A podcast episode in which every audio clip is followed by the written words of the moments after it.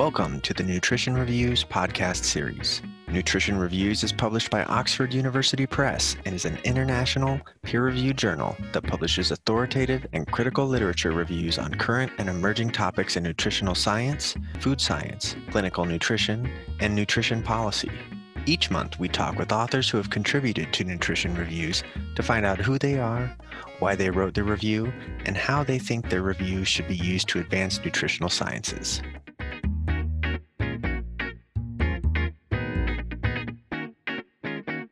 I'm Douglas Taren, the editor in chief for Nutrition Reviews. I have the pleasure today to be speaking with Dr. Kristina Petersen from Texas Tech University, who is the senior author with colleagues from Pennsylvania State University as they conducted a review of human clinical trials on the effect that herbs and spices have on risk factors for cardiometabolic diseases.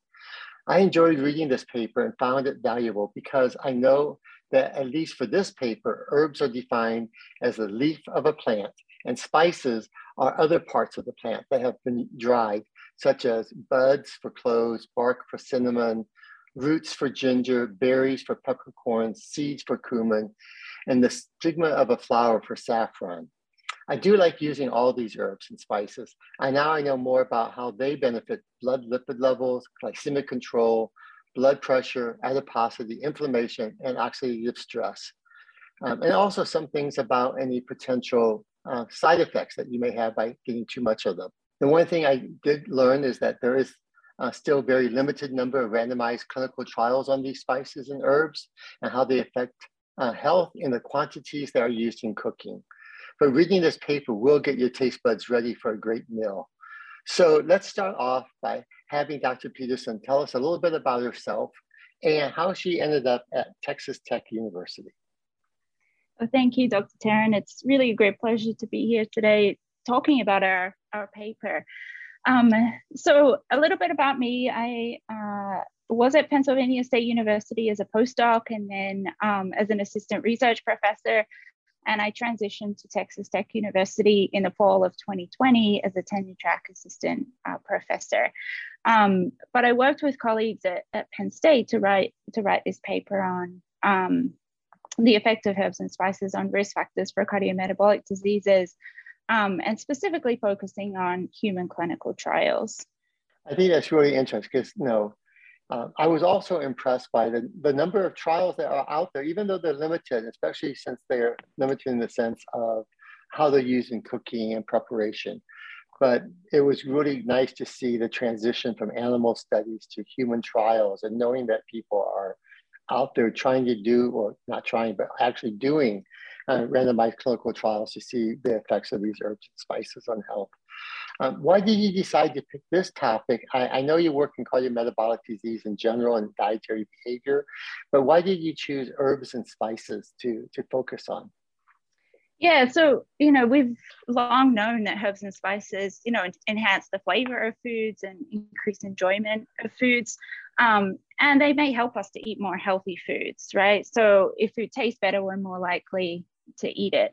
Um, but here we were specifically interested in, you know, do herbs and spices have independent effects on health outcomes? So if you just uh, eat a well-defined dose of a given herb or spice, will that improve your health?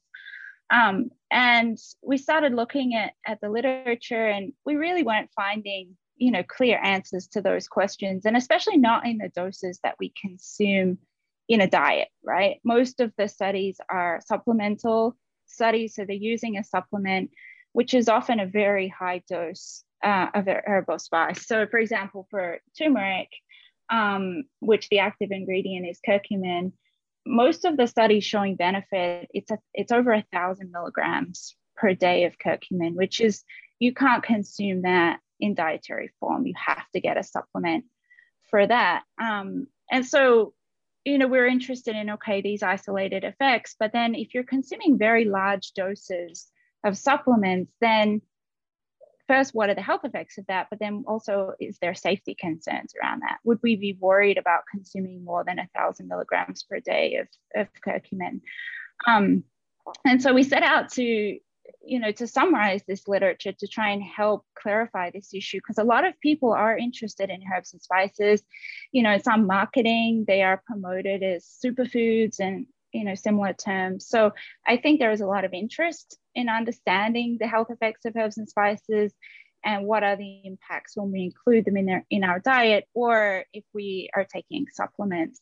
So we were trying to give readers uh, a concise summary of that literature, um, but also to identify some of the research gaps to try and move this field forward. So throughout the paper, we do point out areas where research is needed and, and maybe what are some potential future directions to really help us understand the impacts of, of herbs and spices on cardiometabolic outcomes.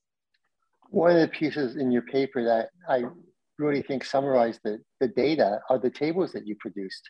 Um, those are excellent tables about the studies, what the dose was, the, length of the dose, the changes in um, blood levels of um, cardiometabolic um, markers, and, and then the adverse effects. And uh, there aren't a lot, but you do identify some, especially when you have small sample sizes. They, you pop one up and it kind of thinks about it. It may be due to the high dose that they're getting also. So lots of different mechanisms um, that each herb or spice doesn't work the same way as far as affecting metabolism.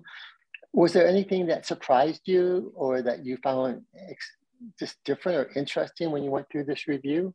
Yeah, so it's interesting you bring up the tables because, you know, they were challenging to produce in the sense that there just was a lot of gaps in the reporting. So it was very hard in many of the studies to identify exactly what the dose was that they gave, what was the origin of the herb or spice. Um, very few studies did chemical analysis, so we have no idea what the dose of the active ingredient is. There was also issues with yeah, small sample sizes, um, and then also just a lack of uh, collecting data on safety outcomes. So many studies didn't even collect the data. So, for example, with turmeric, we would be worried about liver function. Most studies didn't do any assessment of if the liver was impacted by those kinds of those doses. Um, I think the thing that really surprised me throughout all of this was just the lack of rigor in these in these studies. You know, a lot of the trials gave a, a dose of a herb or spice. Um, it wasn't always a well-defined dose, or the active ingredient wasn't always defined. And then they just measured a whole bunch of outcomes. Um, and you brought up you know mechanisms of action i'm not always sure that that was considered necessarily in the expected effects so i think we just need to you know move forward with answering questions around what are the key uh, areas we need to move forward and then design rigorous studies that are going to help us uh, to understand these health effects and you know whether we should be recommending supplements or dietary intake and then what is the dose how are we consuming it all of those issues. Now that you've looked at all these herbs and spices, and you probably have about seven or eight, maybe a little bit more in this paper, are you cooking differently? Are you mm. um, using more herbs? Are there some you're staying away from? And do you have a favorite recipe you can tell us about? Yeah, I mean, we we we eat a lot of herbs and spices, but not necessarily for the health for the health effects. You know, we just enjoy the flavor and um, you know, cooking, we, we enjoy cooking. And so, um, you know, my favorite thing to do with spices, which is just an everyday kind of thing, is just using them to flavor vegetables. You know, vegetables can be relatively bland, um, but if you put some, you know, some spices on there, they are, you know, much more tasty. So, uh, we yeah we have a very extensive spice cabinet and uh, cook a lot with herbs and spices. uh, I think that's great thinking about vegetables. Uh, I think about children as they start eating more mm-hmm. vegetables and how do you get them to enjoy them. Um, sometimes they just like to eat them plain, but sometimes they would like something on it. And maybe then you're moving away from things like having to dip them in different types of dips and sauces, mm-hmm. which isn't necessarily always bad for you, but doing it all the time may you know change your dietary uh, intake of fatty acids or something like that. Um, can you um, tell me what you think you're going to be doing next um, in this area? I know you still work on cardiometabolic disease. Um, are you planning studies with herbs or spices? Are you going into uh, other areas of research? Yeah, you know, I am planning some more research looking at herbs and spices, but uh, looking more at how they can be a vehicle for behavior change. So it's very hard for people to make sustained changes to their diet to improve the overall quality of their diet.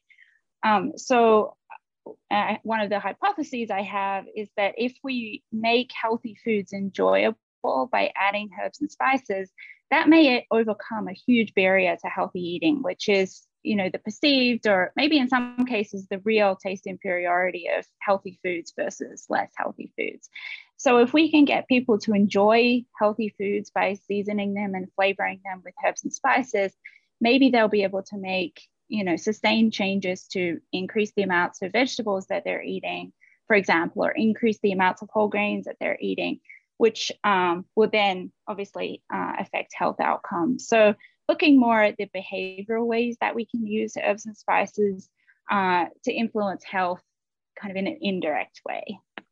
Well, I think it's really interesting because you're not just talking about the direct effect of herbs and spices, but really the whole diet. Mm-hmm. The one thing that I think is important for people to know is that it's not hard to necessarily grow them in your own house.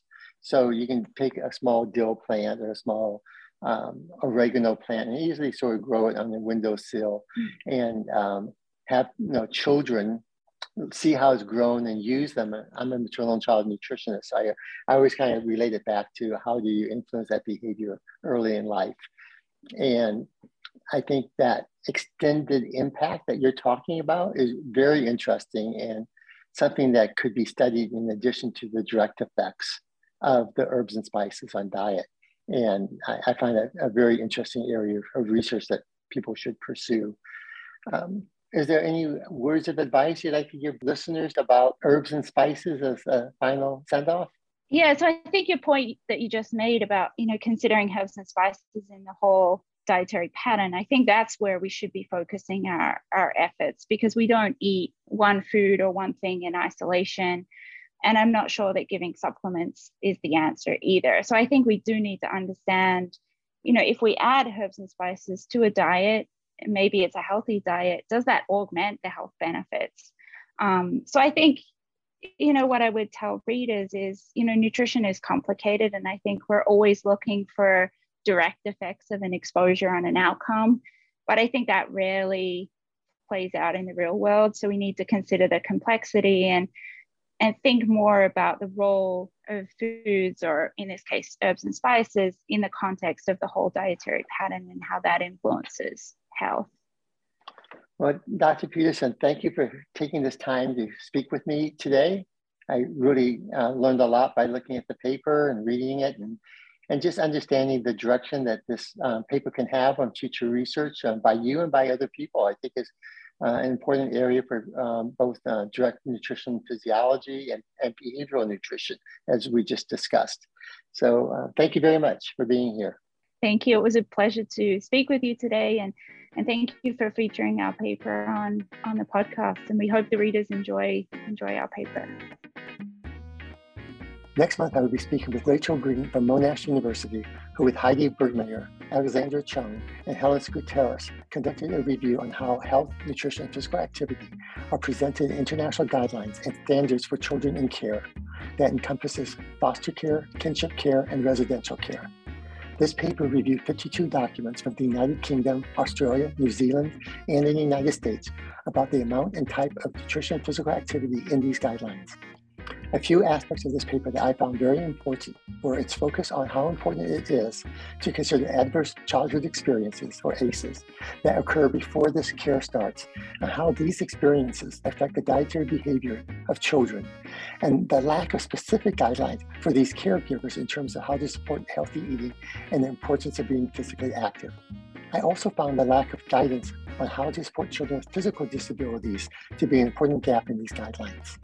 I'm sure that our conversation will bring to light what drew these authors to writing this paper and how it will stimulate future research to improve programs for children in care. The Nutrition Reviews podcast was produced and edited by Eric Healy at the Western Region Public Health Training Center studio at the University of Arizona, Mel and Enid Zuckerman College of Public Health. Original music was created by Eli Ruiz. Funding for the podcast was provided by the International Life Sciences Institute. To get more updated information on nutrition, go to the journal's website at academic.oup.com slash nutrition reviews and subscribe to the podcast to be notified when the next episode is available. I'm Douglas Taren. Thank you for spending some time with us.